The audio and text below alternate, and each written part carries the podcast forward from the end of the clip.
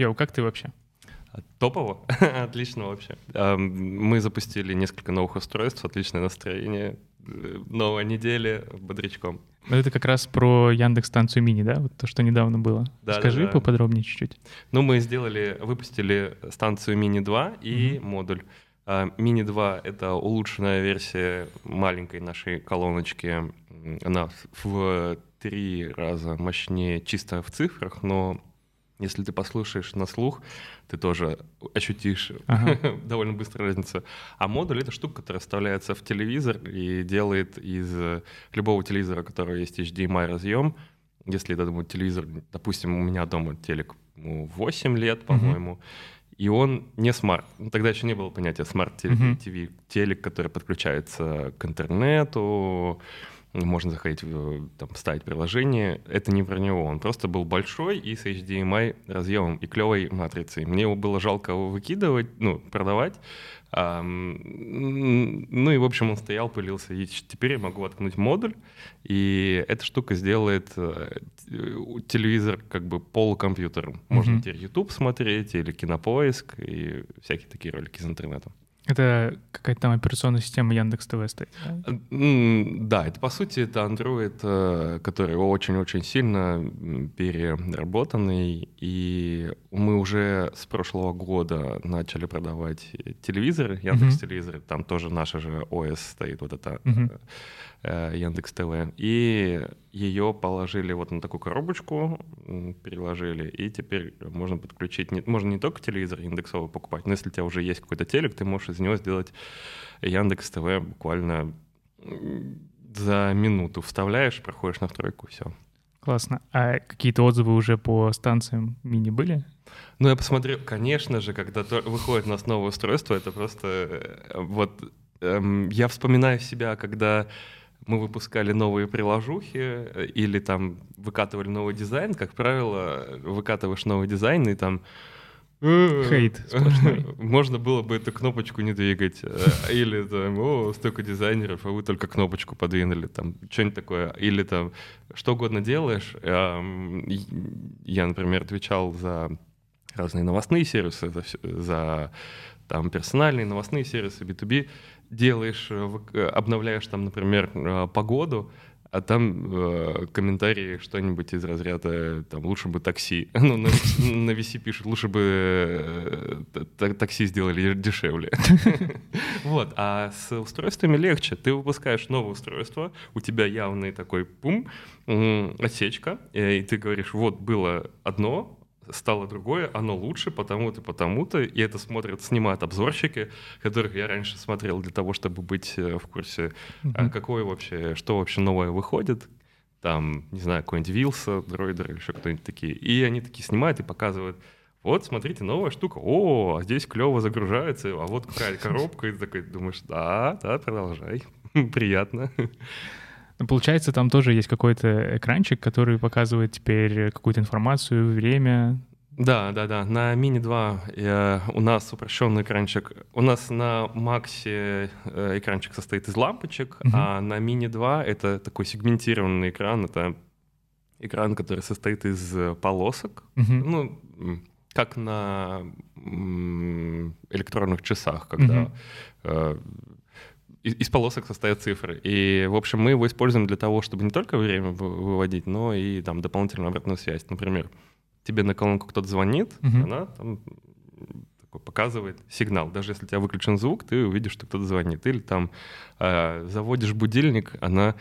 Мы специально точку добавили для того, чтобы ты мог видеть, что ты поставил будильник, он стоит. То есть ты говоришь, поставь время на 3 часа, она зажигает точку, показывает три mm-hmm. часа, потом схлопывает три часа, точка остается. Ты понимаешь, будильник стоит. Приятно.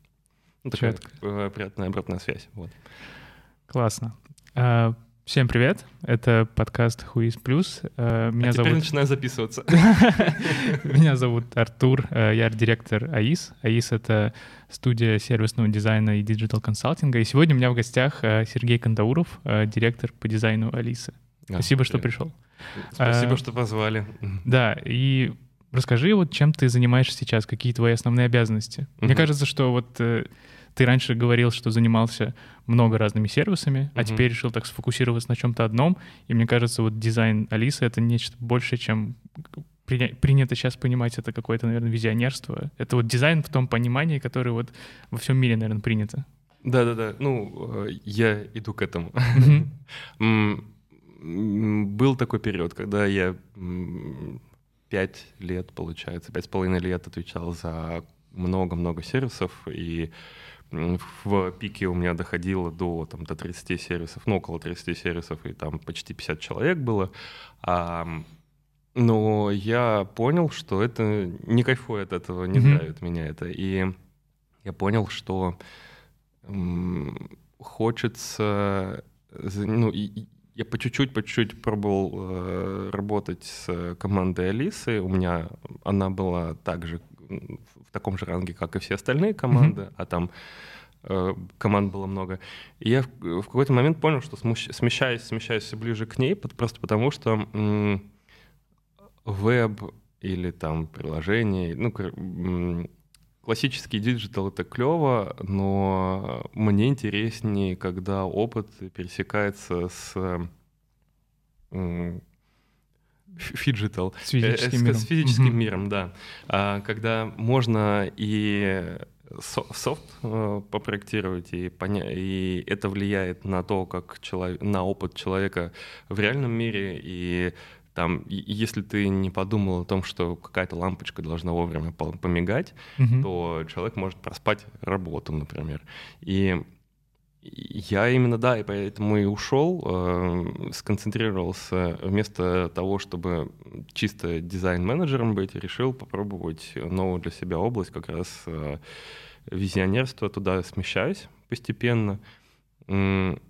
Сейчас я отвечаю за интерфейсную часть, э, цифровую и частично физическую. Ам, Пробовали, пробовал в самом начале, как только пришел вот год назад в Алису, еще и а, промдизайн нам пролить, но там сейчас все хорошо, и не нужно там си- сильно много моего какого-то участия. Там отлично и Дэн справляется, Мосин, ты наверняка его- знаешь, Дэн Зима. Мгм. Вот. Поэтому я сейчас сфокусирован на том, чтобы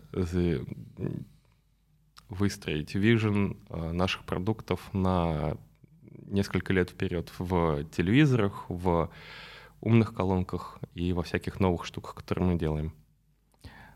А, Ты говоришь, что не так много вот лезешь в какой-то промдизайн, Мгм. но все равно как-то касаешься его. Конечно. Это что-то, наверное, вот про вот эти эмоции, взаимодействие, обратную связь, может быть, про цвета, там, как вы это подбирали, вот эту палитру. Это, наверное, тоже в твои обязанности как-то входило. М, Ты про палитру уточни. Про палитру, то, что есть вот линейка устройства, она там черная, серенькая, какие-то необычные цвета, красные, синие. Ви- Винный, синий. э. А, Именно цвета делал Дэн. Ам, Там, смотри, какая штука.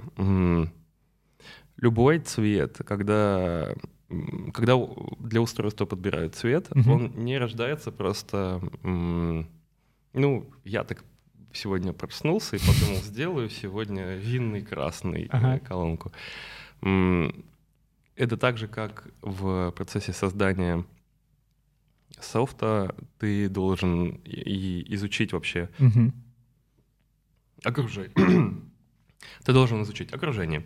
А Где стоит колонка? Посмотреть фотки, ну или посмотреть вообще, как люди вообще текущие колонки ставят. А, Из окружения становится понятно, что если ты сделаешь колонку каплей, допустим, стеклянной каплей, то она будет странно выглядеть в какой-нибудь хрущевке э, на полке рядом с сувенирами из Сочи. Э, Ракуши. Там были, были очень смешные фотки, где э, парень э, сфоткал свою квартиру, и у него там какие-то э, поделки из ракушек. Бабушка, видимо, связала такая, знаешь, вязаная скатерочка, Ага. э, салфеточка, и на ней стоит Алиса.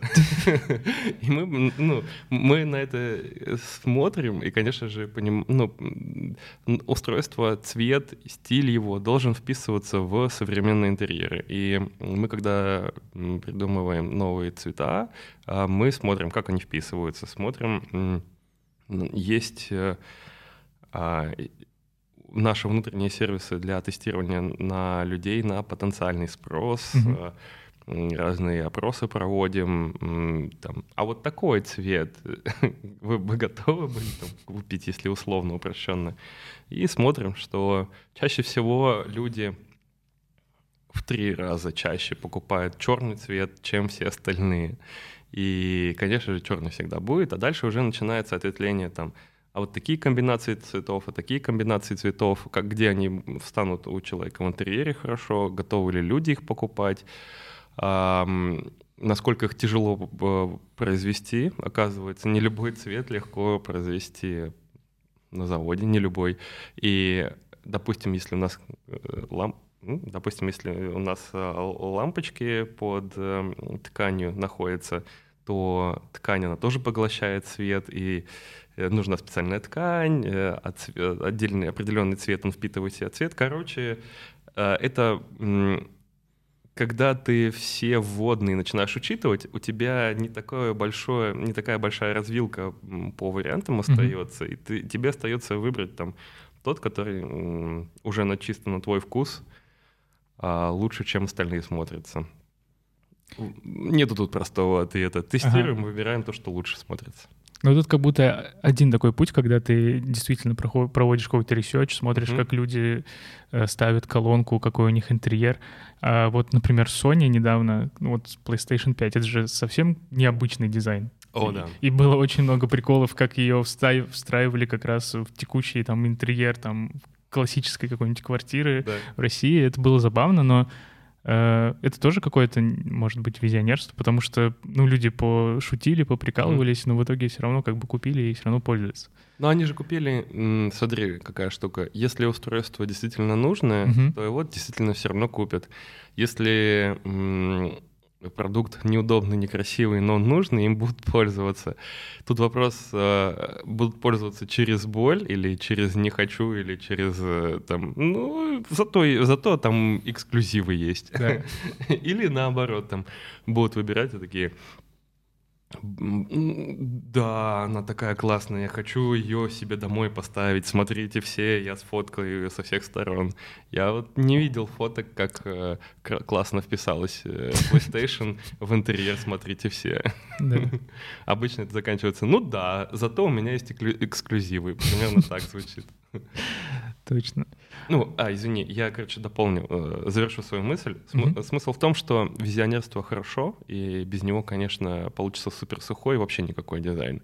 А, но визионерство, оторванное от э, реальности, где будет обитать продукт или ну, штука, которую ты делаешь, это визионерство, цена, цена этому визионерству ну, маленькая. М, ты за счет э, пользователя, за счет покупателя самоутверждаешься таким образом, я бы так сказал. Вот. Поэтому должна быть здравая часть визионерства и здравая часть исследований. В каждом продукте грань где-то своя. Тем более у вас более такое конкурентное поле. Все-таки колонок и там языка, ну, голосовых помощников сильно больше, чем приставок. Их там что, две-три Мгм. максимум. Да-да-да, это правда. Но, кстати, в России э, Яндекс, э, ну, умные колонки, 90 по, по открытым данным, в районе 90% умных колонок, которые продаются, это индексовые колонки в России. А интересно, почему э, Apple так и не пришел официально, по-моему, с своим подом до сих пор? Ну, для этого нужно хорошо обучить Siri, чтобы она отлично тебя понимала, синтез э, Мгм. до определенного уровня докрутить.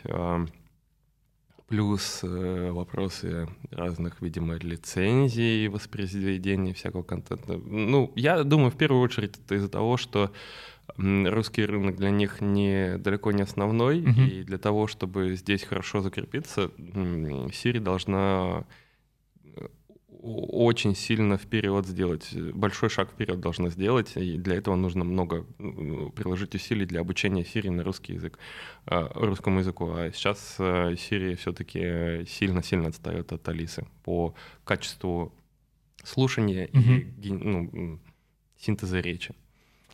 А считаешь ли ты, что вот для того, чтобы вот эта колонка, она прям нашла место у тебя в квартире, нужна именно экосистема, то есть, если взять, например, какого-нибудь голосового помощника, там у банков сейчас есть uh-huh. тот же Олег, он как бы вне мобильного приложения не, не работает, и по сути он выполняет только функции внутри него. И вот нужна именно экосистема. Скорее так. Часто голосовых помощников начинают делать для того, чтобы окучить, голосо...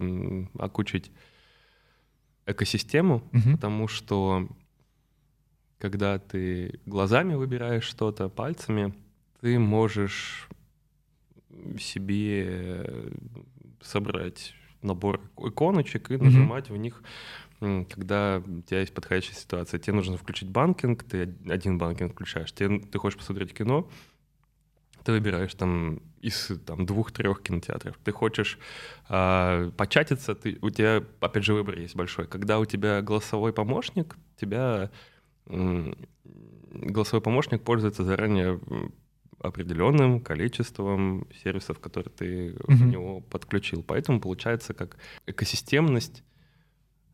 Голосовые помощники драйвят экосистему, mm-hmm. но не обязательно... И, поэтому многие начинают делать своих голосовых помощников. Многие ком- компании, которые хотят, э, чтобы а пользуйтесь только нашими сервисами, mm-hmm. начинают делать, при том, что у них сервисов не очень много mm-hmm. или не, не такого качества хорошего, чтобы ими прям всеми можно было пользоваться. Или, или сам голосовой помощник у них сильно страдает на обе ноги. А, так рождается. У тебя вопрос был вообще про что? Про то, что нужно ли быть пользователем экосистемы для того, чтобы пользоваться там Алисой? Ну да, чтобы она как бы действительно приносила какую-то пользу у тебя дома. Тут вопрос, для чего тебе колонка? Чаще всего, ну, самый популярный сценарий на всех э, умных колонках — это внимание, музыка. Ну, колонка, музыка. В целом ожидаемо. А для того, чтобы послушать музыку, вообще а, я сейчас пытаюсь привести какое-нибудь сравнение. Ну, в общем, смысл такой, что буквально за неделю уже ну, можно обучить э, нейронку так, чтобы, э, если ты музыкой, Яндекс музыкой никогда не пользовался, mm-hmm. она уже э, хорошо тебя понимала. Ну, то есть э, за первые несколько раз ты наговоришь лайк-дизлайк, и дальше уже за остальную неделю ты нормально будешь слушать и да, тюнишь ее, и уже спокойно будешь слушать себе музыку, вообще не думая, что mm-hmm. там Яндекс Музыка, Spotify или еще что-то. Другое дело, что э, если ты захочешь э, через, через эм, Алису, там, не знаю, кино смотреть, у нас есть Яндекс ТВ, и прямо сейчас ты можешь поставить всякие приложения, а, типа того же или, или еще что-то такое, а, но Алиса прямо сейчас еще пока не умеет их э, запускать, ими mm-hmm. управлять. Поэтому тут мне сложно сказать, э, ограничивает Алиса или нет. Она скорее не дошла до управления вообще э, этой частью. Короткий ответ. Короткий ответ. Если для тебя музыка только нужна и функциональность, там поставить таймер, будильник, заметки какие-то сделать, вообще без разницы, какая это экосистема. Mm-hmm. главное, чтобы сами эти сценарии хорошо работали. А если для тебя суперкритически важны э, рекомендации в каждом отдельном из сервисов, и ты хочешь вообще всем пользоваться, mm-hmm. там, и видео подключать колонку к телевизору, например. У нас есть еще старые станции, а, ну, предыдущего поколения, а, ну и Максы тоже. Там э, не Яндекс Видео, там вот специальная ОС, которую мы делали — Э, там, да, там будут э, какие-то свои рекомендации ближе к кинопоиску. И там уже больше ты почувствуешь ограничений от экосистемы. Окей, понятно. А можешь назвать какие-нибудь особо странные запросы, которые пользователи спрашивали у Алисы? Что-нибудь было такое? У нас, смотри, у нас э, э, есть э, как? Все нейронки обучаются на данных. И когда люди говорят что-то, сохраняются, сохраняются смыслы, и ну, какие-то какие данные, которые потом можно, ну, какие-то данные, в смысле, там, например, а, пос, а, включи «Форсаж», включи mm-hmm. «Форсаж 9», включи «Форсаж», а, включи фильм про машины с лысым мужиком. Мы это все вместе, э, ну, все, все это вместе нейронка обобщает, и получается там, что это все равно «Форсаж». Mm-hmm. И вот в таком виде, в обезличенном виде запросов и финальных выдач как-то оно хранится. При помощи аналитиков, как э, год назад э, делали упражнение, вот как раз перед запуском Макса второго, а, у меня появилась идея. Я почитал книжку Пола Экмана про эмоции, и я подумал, блин, а у нас вот у нас уже готова, почти готова к запуску станция Макс, а там эмоционально мы, мне кажется, не докрутили на тот момент. Mm-hmm. Я такой, а что если э, болталка, болталка это когда тебе отвечает Алиса, слушает, mm-hmm. отвечает Алиса в рандомном режиме, ну, имитируя разговор с человеком. Что если, когда ты общаешься с болталкой, мы будем показывать не пульсирующий окникс, ну, логотип Алисы, mm-hmm. а будем разными глазами отвечать, там, mm-hmm. подмигивать или там сердечки показывать. Это добавляет эмоциональности. И как, за счет чего это стало возможно? А, попросил аналитиков кластеризовать вот эти вот э, обезличенные запросы uh-huh. людей на группы разбить. И получилось так, что у нас набралось э, ну, какие-то сколько-то десятков э, групп таких, и один из топовых запросов — это э, грубость или наоборот подкаты к Алисе. Вот это мне просто удивило. Там, Алиса, ты тупица, это грубость, понятно. А Алиса, я тебя люблю, это один из самых э, популярных э, запросов запросов, на что люди... Или Алиса, покажи что-нибудь там. И, и вот я не понимаю, на что они рассчитывают, глядя на колонку. И вот это вот меня, конечно, тогда удивило. Ну, они просто, наверное, исследуют, насколько она вообще может далеко зайти. Видимо, да, так. Ну, классно. А есть, а есть какие-то, вот, кстати, может быть, секретные фичи, которые заложены в Алису, которые еще ни, ни, никто не обнаружил? Это, наверное, больше про какие-то пасхалки.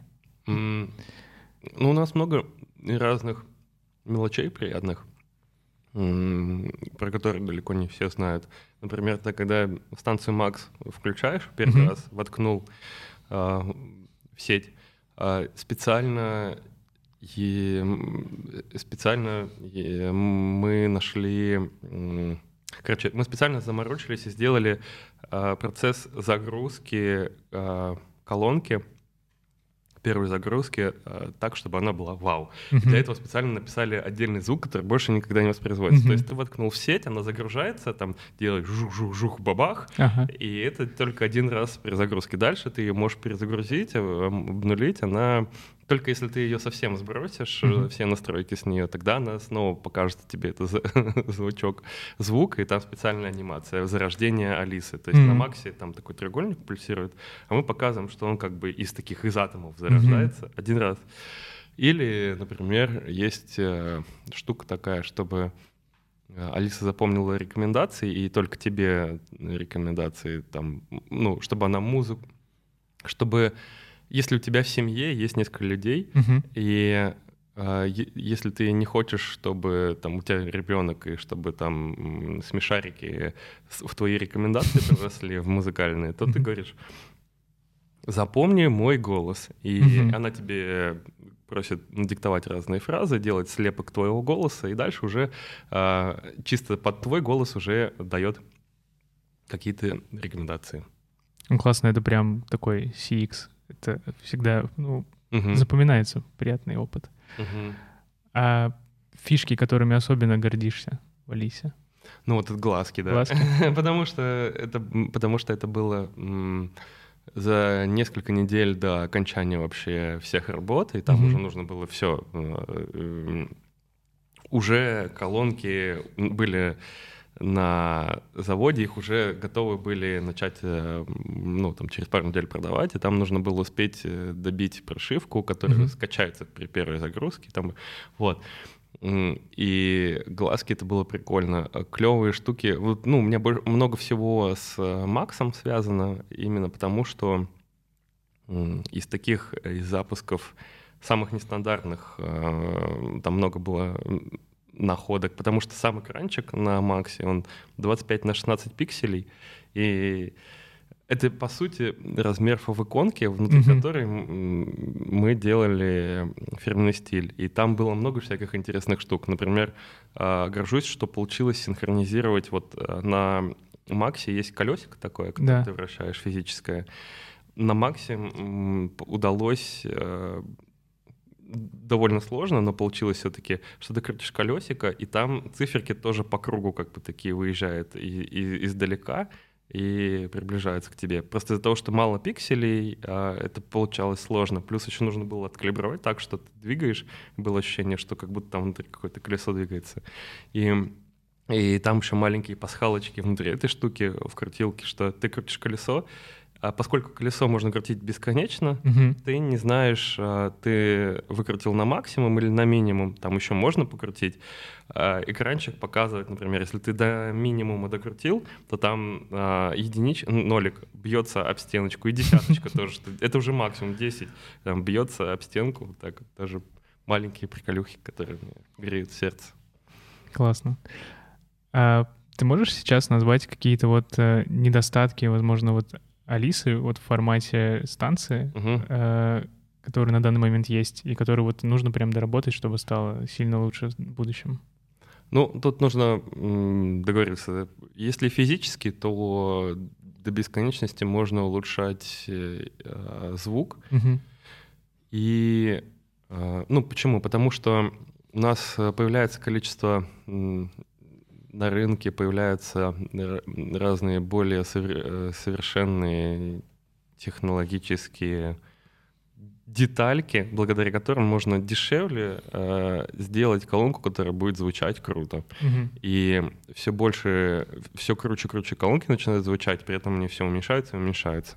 И да, звук можно улучшать, э, можно и нужно дальше улучшать сам CMF, ну, дизайн устройств, как они ощущаются там. Mm-hmm. Это тоже бесконечный процесс. Так же, как и с софтом. Софт, э, дизайн софта тоже можно улучшать до бесконечности. И э, что бы я хотел, в первую очередь, я бы хотел э, все-таки сделать онбординг э, максимально таким понятным и чтобы, чтобы смотри, а, умное устройство, э, любое там, колонка, телевизор, не знаю, даже умное устройство умного дома периодически, это все-таки часто новая штука для людей. Угу. И еще не сложилось привычного способа взаимодействия с такими устройствами. И здесь многое зависит от качества онбординга. Как мы первый раз человека обучаем пользоваться этим. Uh-huh. И насколько это успешно получилось, настолько большой функциональностью сможет пользоваться пользователь, uh-huh. будет дальше человек. И, и здесь э, одновременно простая и сложная задача. С одной стороны, чтобы человек э, запомнил и научился пользоваться разными фичами как можно большем количестве, с другой стороны, не перегрузить его, и чтобы это не отталкивало, что он как будто ну, купил себе новую штуку, хочет ей попользоваться, а мы ему говорим, так, сейчас садись на стол, доставай ручку э, и тетрадку, записывай, а потом сдавай экзамен. Вот э, у меня есть идея, как можно сделать клевый онбординг, э, допустим, не знаю, растягивать его во времени, mm-hmm. ну, там, не все за одну сессию, а там в течение нескольких недель плавно рассказывать.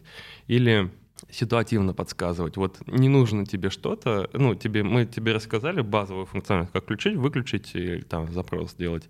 А все остальное мы тебе только когда мы понимаем, что по твоему сценарию тебе нужно научиться чему-то, мы тебе включаем какое-то обучение. В общем, онбординги прямо штука, которая, которая может многое дать нам а, в плане удобства для людей, уверенности в том, что они пользуются, полезности, ощущение полезности и понимание полезности от устройства, которое они купили. Вот, онбординги. Ну, мне кажется, это актуально, потому что недавно тоже пробовали как-то перепривязать, по-моему, колонку Алису. И там нетривиальная задача. Нужно как-то через приложение Яндекса куда-то еще зайти. Потом она издает вот этот странный звук, такой металлический. Да, R2, D2. Да, да, да. Кстати, этот звук даже запатентовали, саму Серьезно? технологию, да. Вот ну, она... Ну, там что-то закодировано, это очевидно. Да, и причем она генерирует. Это типа такой белый шум, который угу. обернут в восьми, ну, в такие вот в звуки угу. отдельные коротенькие. И а, колонка — это уникальные звуки, которые издает колонка угу. и телефон. Они считываются. Это как угу. Apple Watch, если ты когда-нибудь э, синкл да, синхронизировал да, да. с телефоном, ну, там вращается облачко, ты наводишь, и они синхронизируются. Это, по сути, то же самое самое. А, в будущих версиях вот этого пилюкания не будет, его уже сейчас нет, mm-hmm. у тебя, видимо, старая колонка. Да, да. Вот, а в новых уже ты включаешь приложение, и приложение тебе говорит, ага, я вижу у тебя тут новую колонку, соединить, ну, mm-hmm. объединить их, и уже ничего не надо пилюкать. Называется наш термин пилюк. Пилюк? Серьезно?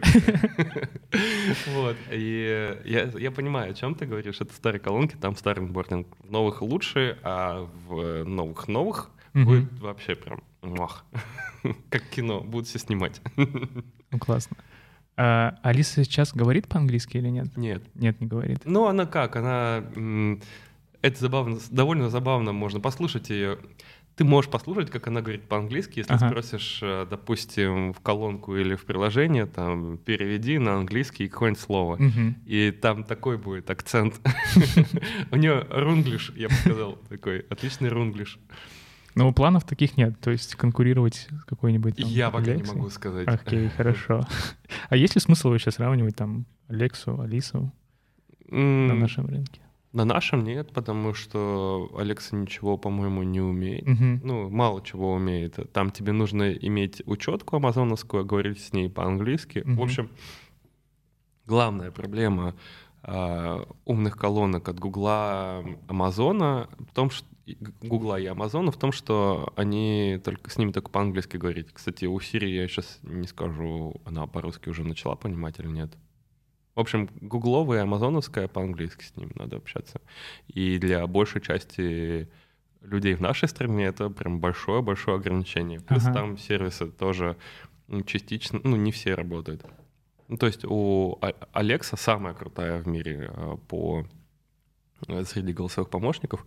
У нее больше всего функций, она наиболее экосистемная, она все умеет. Но э, в нашей стране, например, нету а, Amazon Store. Mm-hmm. И, и, я читал статистику, блин, я не помню точных э, цифр, но что-то около 20% э, всех покупок на Амазоне, они голосом совершаются.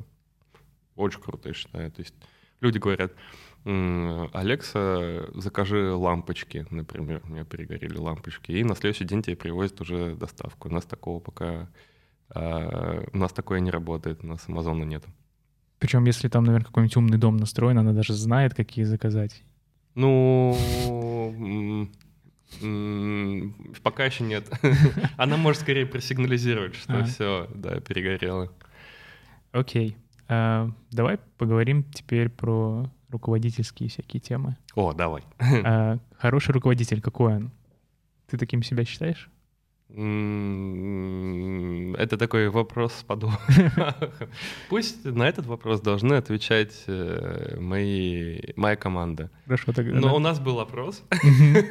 У нас каждые полгода проходит опрос 360. И ну, на меня, а, ну там как, а, а, много вопросов отвечает э, каждый член команды на своего руководителя. И на меня 100% положительный фидбэк был.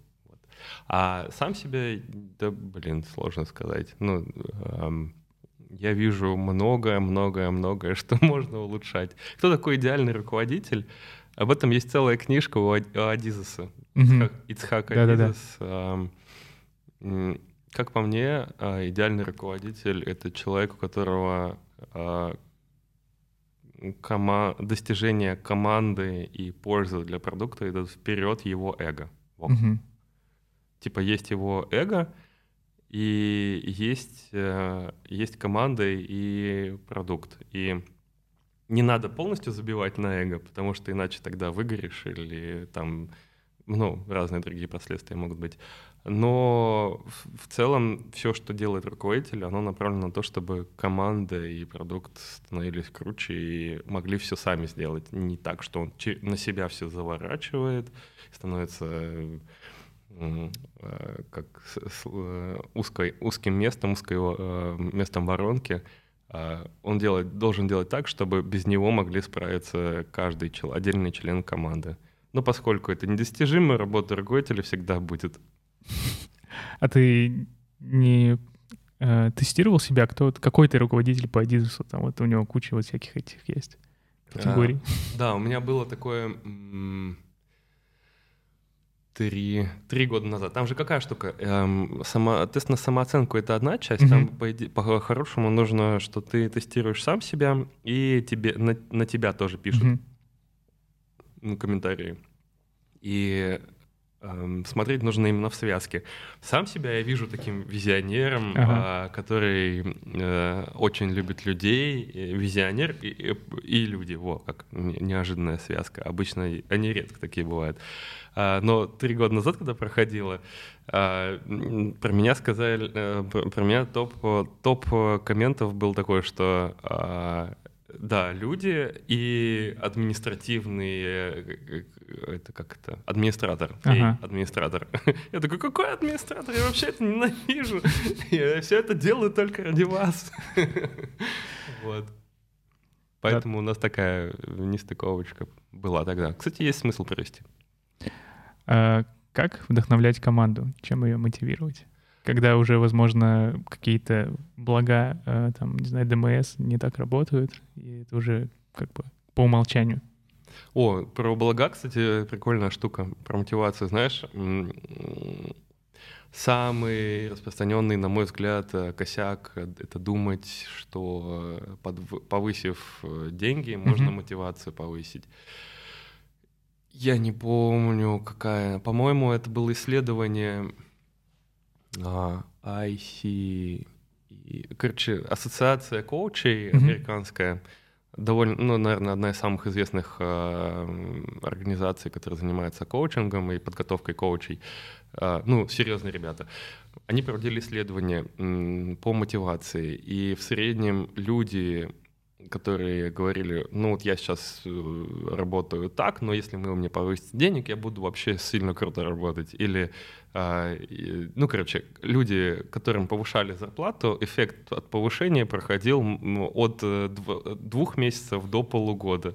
Ну, типа, два месяца, и все, уже он забыл, что ему повысили, он считает, что уже снова ему нужно повышать. Это даже на манипуляцию похоже каким-то образом. Да, да. А, там была прикольная штука, я для себя открыл, я не задумывался даже об этом. Ну, там был вывод, что но некоторые руководители повышают зарплату и выращивают в своих людях а, синдром самозванца, и за счет синдрома самозванца удерживают дальше.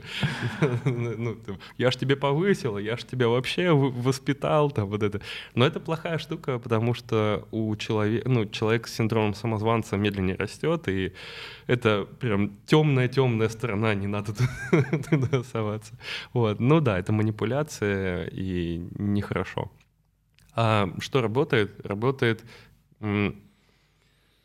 Я как когда у меня появляется, когда я начинаю говорить с кем-то про руководство в своей команде, что давай попробуем тебя прокачать до руководителя. Uh-huh. Есть несколько книжек, которые я обычно советую прочитать. Первое — это «Одноминутный менеджер». Она чем хороша, что там совсем простые указания, руководство к действию, и э, что-то около 100 страниц она вообще, ну, малю, малюсенькая, можно за пару вечеров прочитать. И с, толкой, с толком, с расстановкой. Дальше, когда самую-самую-самую базу начинает человек понимать, можно уже дальше почитать Адизеса «Идеальный руководитель». Это вот про что ты как раз uh-huh. начал рассказывать. Начинаешь пошире смотреть на людей. Uh-huh. Когда эта информация уложилась, э, дальше уже можно при, приступать к ситуационному лидерству.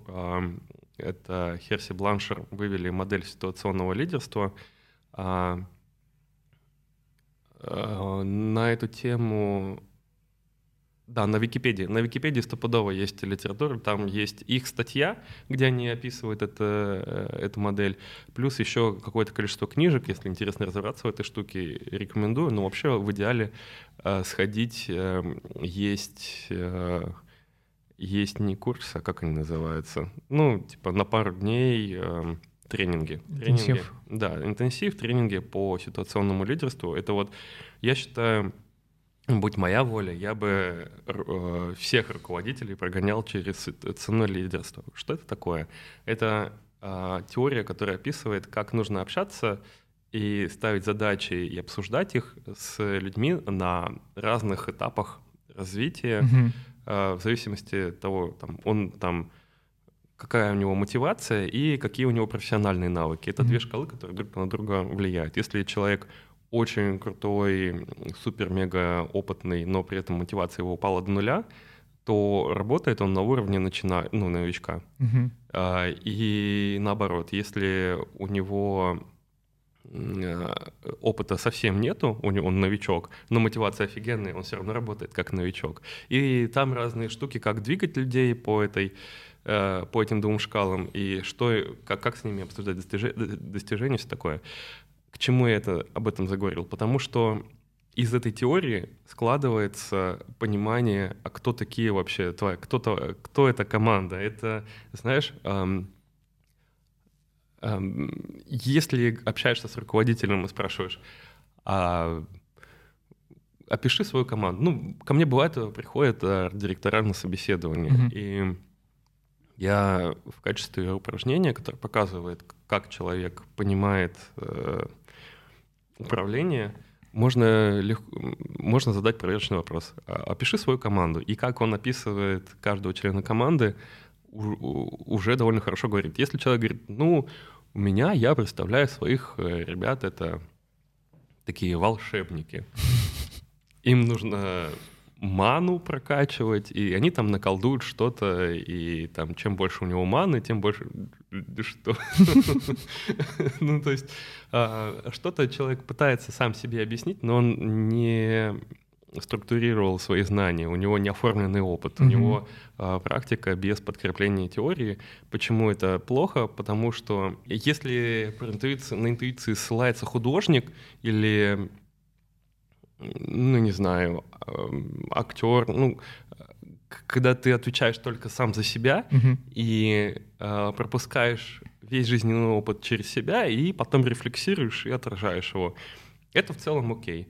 А если ты управляешь другими людьми, то от твоих действий зависит в целом и карьера других людей, и бизнес. И здесь уже хватит э, думать только о своем комфорте, о том, что я перевариваю и что-то выдаю.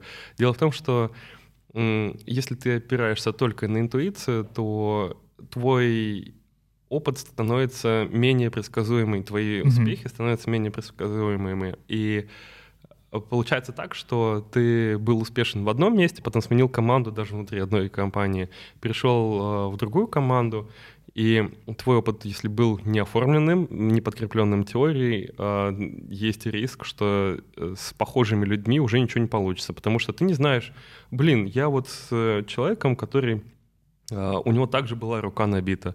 Он был такой же хмурый, ходил в таком же черном балахоне. Но почему с тем получилось, с этим нет? И сидит такой, наверное, надо его уволить, потому что он плохой.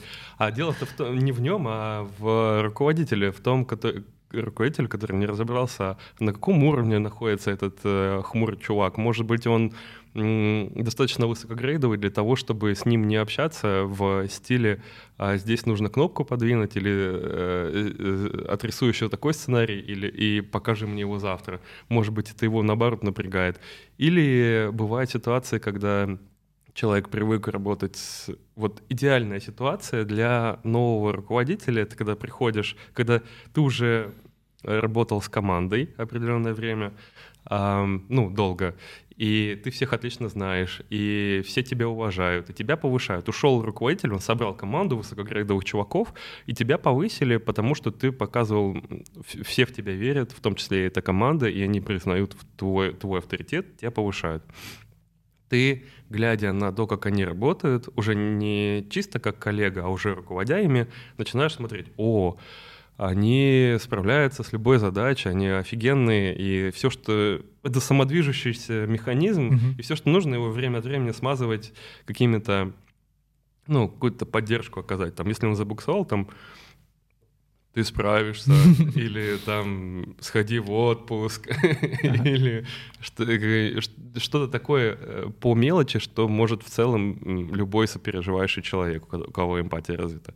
И вот на таком коллективе легко обучиться, ну, понять, как должен в идеале работать коллектив, э, что люди справляются с любыми задачами, им не нужно рассказывать, и такой, о, все, я теперь все понимаю, и уходят из такого коллектива, из таких тепличных условий в другой, где кто-то буксует, или половина команды буксует, или там вообще вся, потому что назва... наняли руководителя, раньше не было руководителей. Он такой, ну, давайте, делайте. И у меня в прошлом месте все, все само как делалось. Как получалось?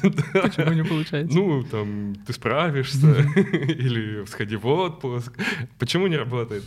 А, дело в том, что это как раз то, та самая интуиция, и у тебя, ну, у этого человека мог быть э, опыт э, положительный с классной командой, а поскольку, а если этот опыт не был подкреплен теорией, то начинается уже пробуксовки. Mm-hmm. И а, все, что я могу порекомендовать, это как раз а, книги, тренинги, как можно больше рефлексировать а, в плане теории. Все да, давно про, до нас продумано, придумано. А, люди, которые говорят, что Art Direction — такая молодая об- область, так мало книг. Да нифига подобного. Art Direction ничем не отличается от э, менеджмента любого другого коллектива, где люди думают и применяют голову, а не только руки.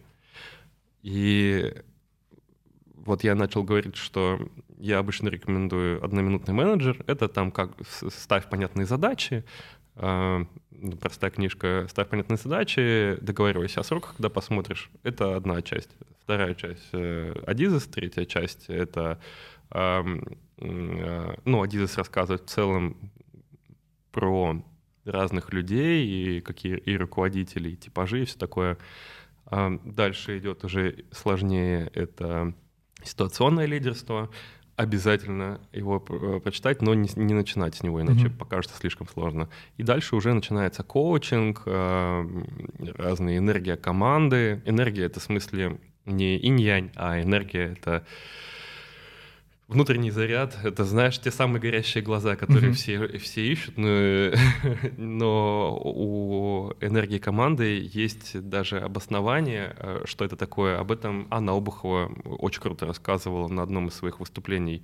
На Ютубе 100% можно найти в свободном доступе. Очень рекомендую. В общем, а, а, если кто захочет разобраться в лидерстве, а у Анны Обуховой есть и тренинги, и всякое такое. Рекомендую. Вот когда уже и с коучингом все получилось, тогда можно сказать, ты прямо идеальный руководитель, который понимает э, людей и понимает, э, как их развивать. У меня с коучингом пока с частью людей хорошо, с частью людей пока я не подобрал ключики.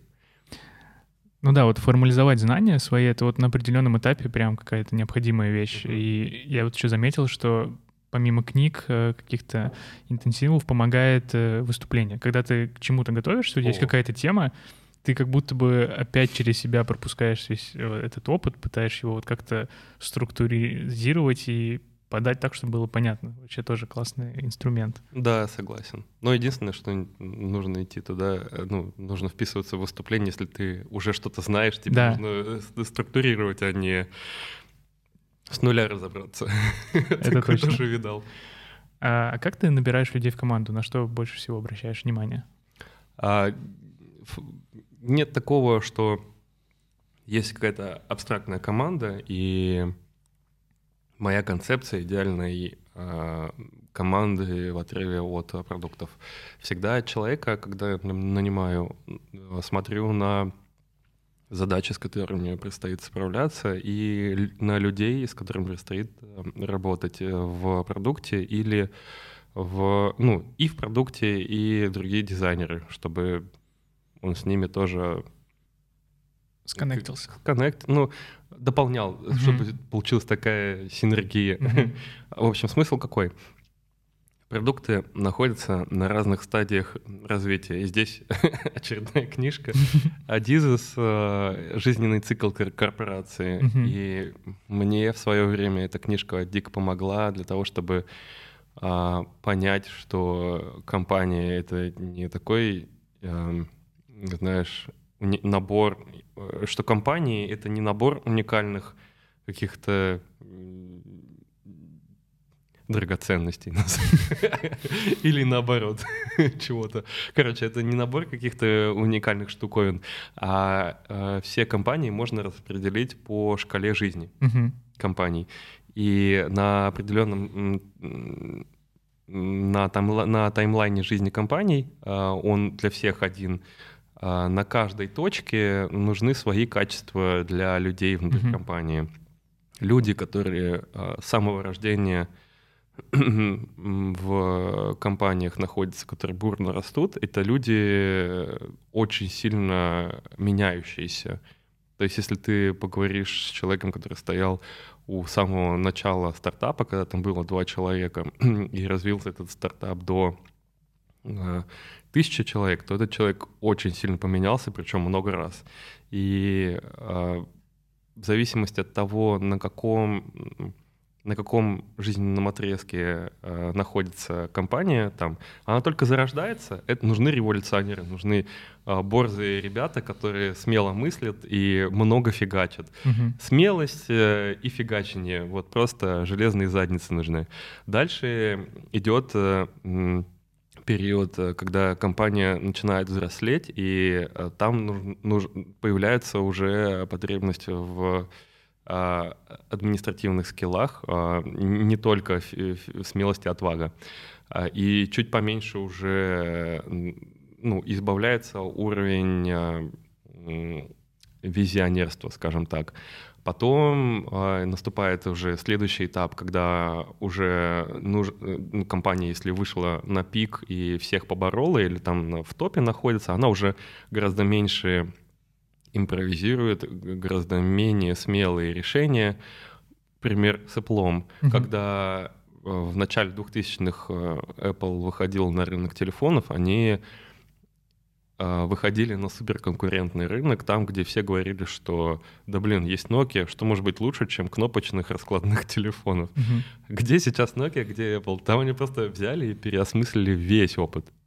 И это, это было как раз э, связано с тем, что компания, выпуская телефон, вот именно телефон э, и вот часть, которая выпускала телефон, они находились на уровне э, в, в месте, где либо ты экспериментируешь и делаешь что-то смелое и крутое, либо ты находишься где-то в отстающих чуваках, которые просто за всеми повторяют и ничего особо не хотят. Mm-hmm. Если ты хочешь вверх или, или идти, то тебе нужно обязательно нужно экспериментировать. Сейчас Apple давно уже в мире телефонов на первой строчке, и им уже не надо экспериментировать, все эксперименты делать за них, а они выбирают, там, смотрят, mm-hmm. у этих можно что-нибудь позаимствовать, у этих за них эксперименты делают другие молодые чуваки.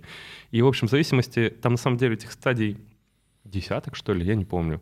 А, я помню по, ну, там, область, в которой я обычно работаю, а, и в зависимости от стадий нужны люди, э, которые смогут все упорядочивать или наоборот там вносить хаос а, и кучу идей приносить. Вот, первое. Второе — это насколько, как, какой средний уровень энергии внутри команды. Это люди, которые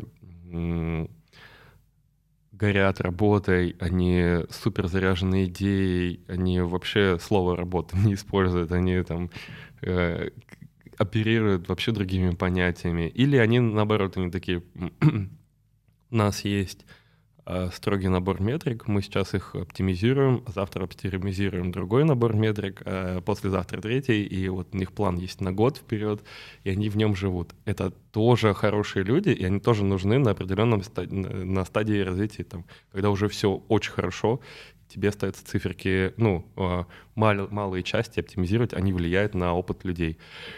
И люди — это разные лю- типы команд делают. Mm-hmm. Если я в команду, которая у которой все по плану идет, и у них расписано все на полгода, на год вперед, э, найму чувака, который такой подрывник, он эй, веселый, у него охрененный UI, он супер нестандартно мыслит, он либо сам загнется, либо, ну, загнется в смысле, он будет делать, а это никуда не будет идти, mm-hmm. и он быстро уволится сам либо э, команда его выдавит, что скажет, ну ты какой-то неправильный, вообще делаешь не то и не решаешь задачи. В общем, у них будут дикие конфликты. Ну и третья часть — это как в команде, э, команде дизайна человек живет. Э, я набираю э, людей, если, если предыдущим двум пунктам если по предыдущим двум пунктам плюсик э, по человеку, то как человек смотрится э, внутри моей уже команды дизайна, э, я смотрю на что, насколько у него есть скиллы уникальные относительно всех остальных, ну, насколько он сможет других дополнять, и насколько насколько он командный игрок. Очень важно, ну, у меня один из важнейших пунктов — это чувак командный или не командный. Командный что значит? Эм, чувак, человек. А, у меня, кстати, я говорю чувак-чувак, но у меня э, сейчас команда не очень большая, всего 10 человек, и 7, 7 девочек три мальчика. ну, чувак, говорю. Вот. Чтобы меня потом не обвиняли в, не знаю, не, в сексизме. В общем, смысл в чем?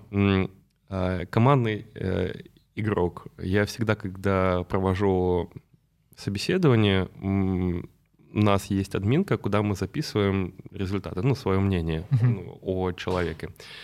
И у меня всегда есть строчка командный, не командный, если ком... ну и пояснение.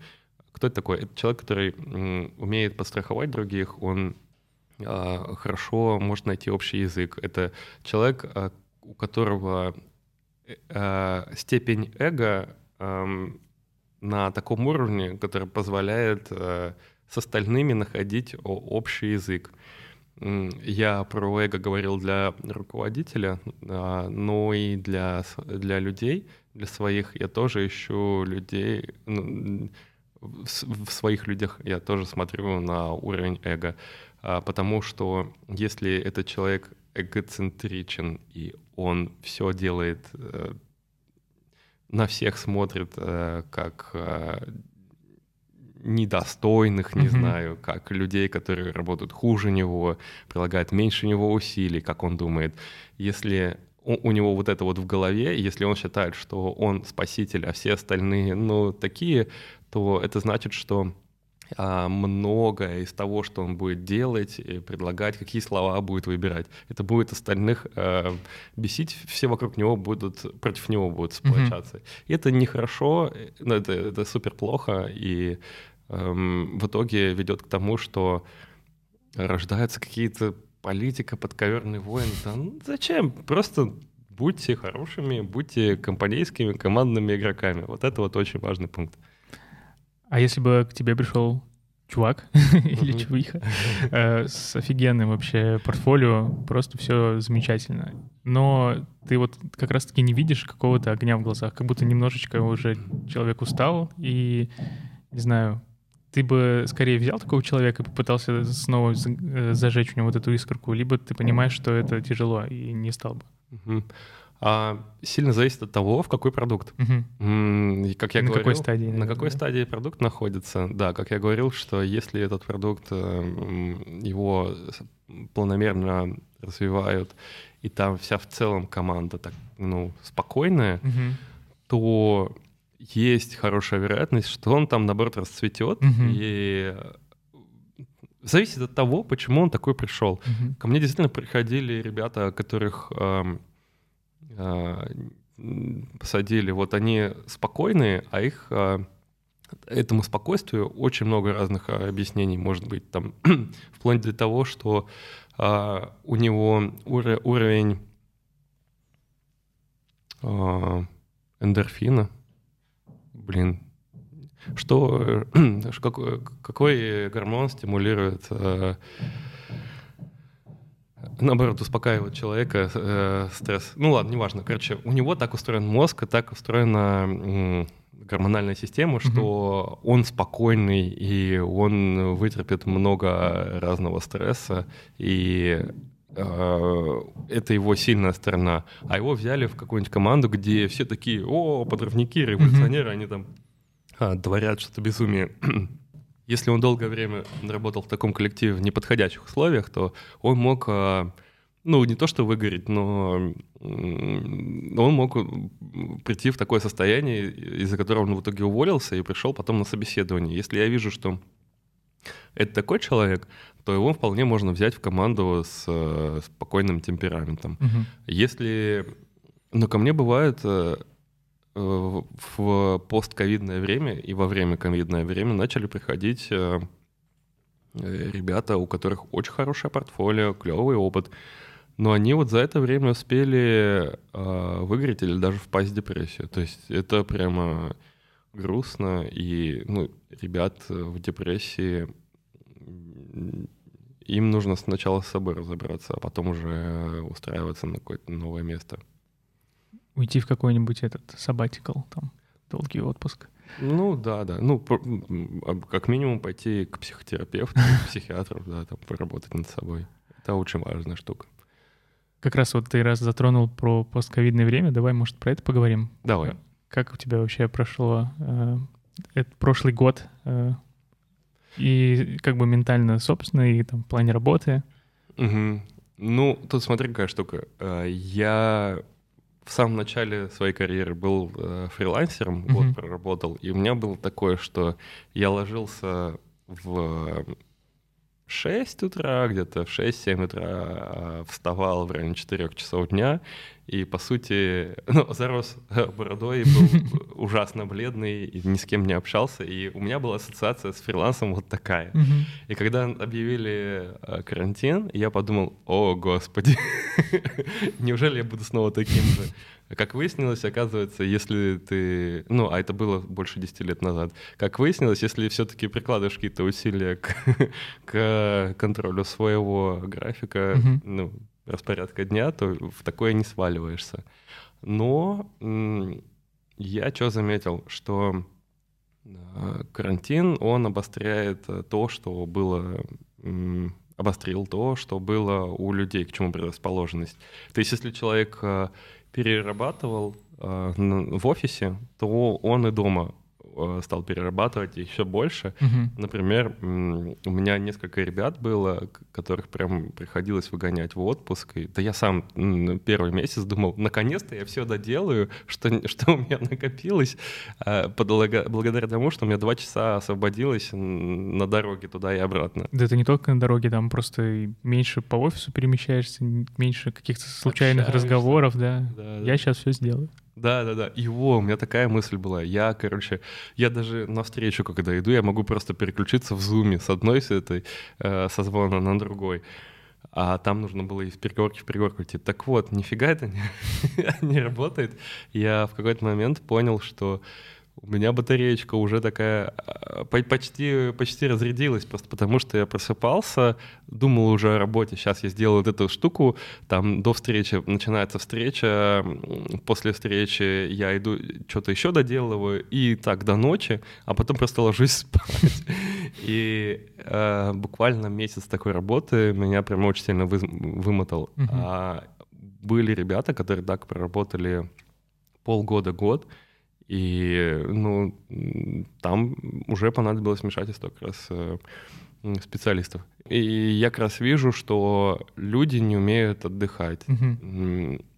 Я считаю, что первое, нужно понимать, что тебе дает силы, и прикладывать силы, ну, что тебе дает силы, а те, которые силы у тебя все-таки есть, прикладывать их э, не сто процентов к работе, а к возобновлению своего источника энергии. Иначе можно израсходовать его до нуля и потом просто лежать на диване и ничего не делать. И то, что я вижу, очень мало кто умеет э, правильно отдыхать. Во как. Это забавно, но отдыхать тоже работа. К этому нужно прикладывать усилия. И как ты для себя это понял? Ну, в смысле, вот э, у тебя выработался какой-то чек-лист э, правильного отдыха? Да, и, у меня примерно так и получилось. А, дело в том, что э, если если просто думать, ну, короче, как много людей есть, у которых в голове там, о, я попробую покататься на лыжах, а потом, а еще я хочу велосипед купить, а еще было бы клево научиться на скейте кататься, а еще там пойду, не знаю, позанимаюсь актерским мастерством. И все это где-то собирается в районе макушки, и получается, так, а, а, получается, что эти мысли, они как бы роятся и никуда дальше не выходят, а, ну, не исполняются, в, жи в жизнь не переходят. И эти мысли, они, с одной стороны, скапливаются, и в голове ощущение, что можно кучу, много чем позаниматься, с другой стороны, каждый раз, когда а приходишь, например, домой после работы или там выходные наступают, думаешь, блин, ну я лучше полежу немножко, отдохну, а потом уже поэкспериментирую, потом уже там э, пойду поучусь на лыжах кататься или там на лонгборде покатаюсь. Не время сегодня экспериментировать, завтра, например.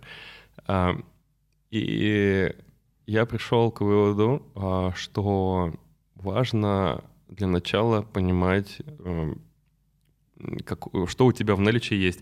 У тебя есть время определенное, ну, у тебя есть, э, у каждого человека есть какое-то количество э, времени вне работы. Угу. Нужно посчитать это время для начала, ужаснуться, что его оказывается не так много. А, забавно, что а, телеканалы, например, когда рассчитывают свою сетку вещания, они рассчитывают, что у человека 5 часов в день свободного времени. И они под эти 5 часов планируют э, сетку. А на самом деле времени даже часто бывает меньше, и нужно посчитать, сколько времени в день а, в будни и сколько в выходные я готов уделять новому хобби. Окей, есть время. Дальше нужно понять, а для чего я хочу, думаю о хобби? Мне, не знаю, ощущение неполноценности жизни, или я хочу переключать голову, или я хочу нагружать тело, а может быть все вместе. Это все выписал. Дальше есть большое количество всяких списков э, хобби. Угу. Смешно, я для себя, когда составлял такой список, я э, придумал лайфхак э, такой. Э, зашел на Facebook, там есть э, графа хобби, и тебе нужно не вписать, а выбрать из списка. И там бесконечный лист хобби. Я такой, о, спасибо. Чек-лист выбираешь оттуда, чем хотелось бы позаниматься. Но там смешно бывает. Там бывает э, от э, танцев до Сон. У меня хобби сон.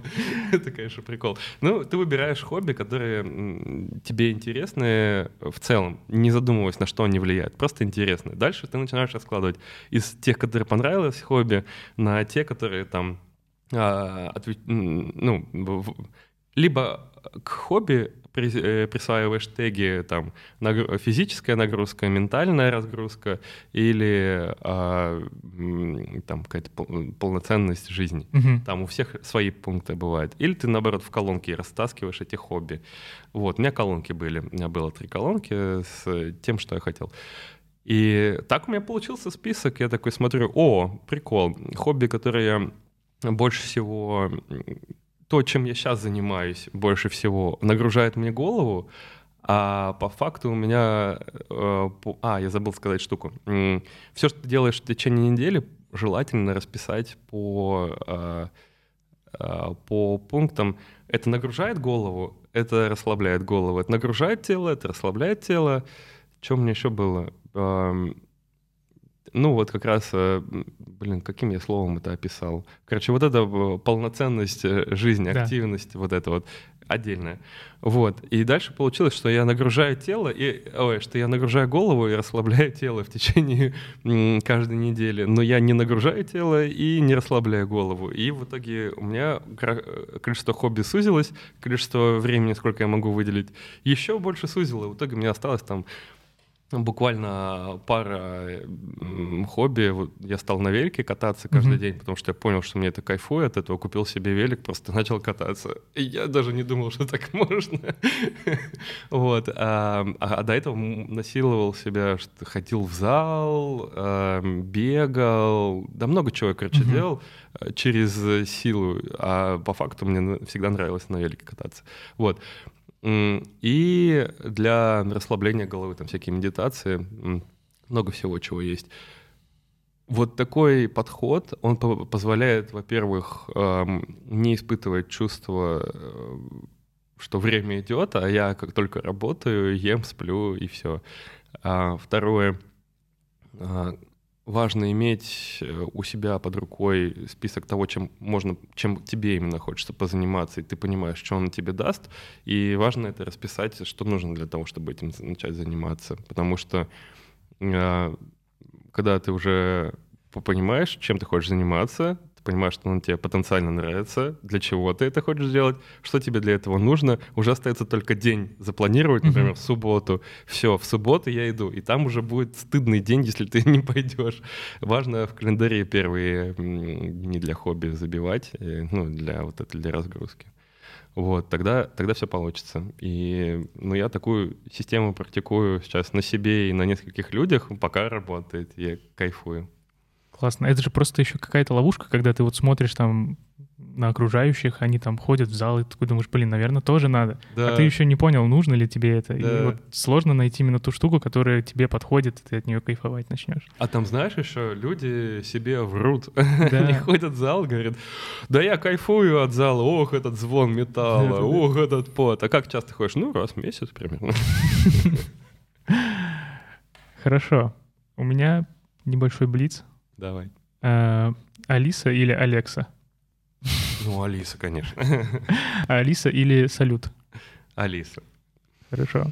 А какие у тебя приложения закреплены в доке в айфоне? Четыре штучки. хороший вопрос. Телеграм, точно. А можно посмотреть? Да, конечно. А, звонки. Смешно, что я звонками не пользуюсь, но они... Да у меня тоже, да. А Очень я, редко. Я даже проводил исследование, просил, ну как исследование, просто из любопытства попросил всех, кто до кого дотянулся, у нас там в чатике во внутреннем прислать mm-hmm. скриншот э, экрана, и у 90% людей, ну там 30 человек прислало примерно, были э, в закрепленных это звонки, но при этом звонками пользуются там полтора человека, ну кто сам звонит. Да, Telegram, ну понятно. Ага, тут мы с тобой совпадаем. Spotify. Spotify. Тоже, да? Да. И будильник. Почему у тебя будильник в доге? Потому что это вообще полезная штука. Раз, и поставил себе таймер, будильник. Я много чего делаю по таймеру. А, понятно. А у меня камера. Я... А, ну камера у меня, видишь, у меня вместо закрепления камера сверху вот понятно, здесь понятно. А у меня будильник там, видишь, почти похоже. Хорошо. Какое для тебя утро самое лучшее? Но когда я перед этим продуктивно нагрузился физически и отлично вздремнул утром, проснулся не слишком поздно, не слишком рано, ну, часов в 10. Угу. И дальше я понимаю, что могу спокойно позавтракать э, где-нибудь. И проснулся я где-нибудь в Испании, а, в отеле, и передо мной мандариновая, а, апельсиновая роща, и mm-hmm. можно с кофе и с тостом с хамоном пойти и позавтракать с видом на апельсиновую рощу. Класс, у меня слюни потекли. И последнее. Что бы ты сейчас сказал себе 18-летнему? А, не парься. Не парься. Не парься. Да. Слишком мы все слишком паримся, особенно я. Классно. Спасибо тебе большое, что Спасибо, пришел. Мне очень спасибо, что позвал. Да, класс.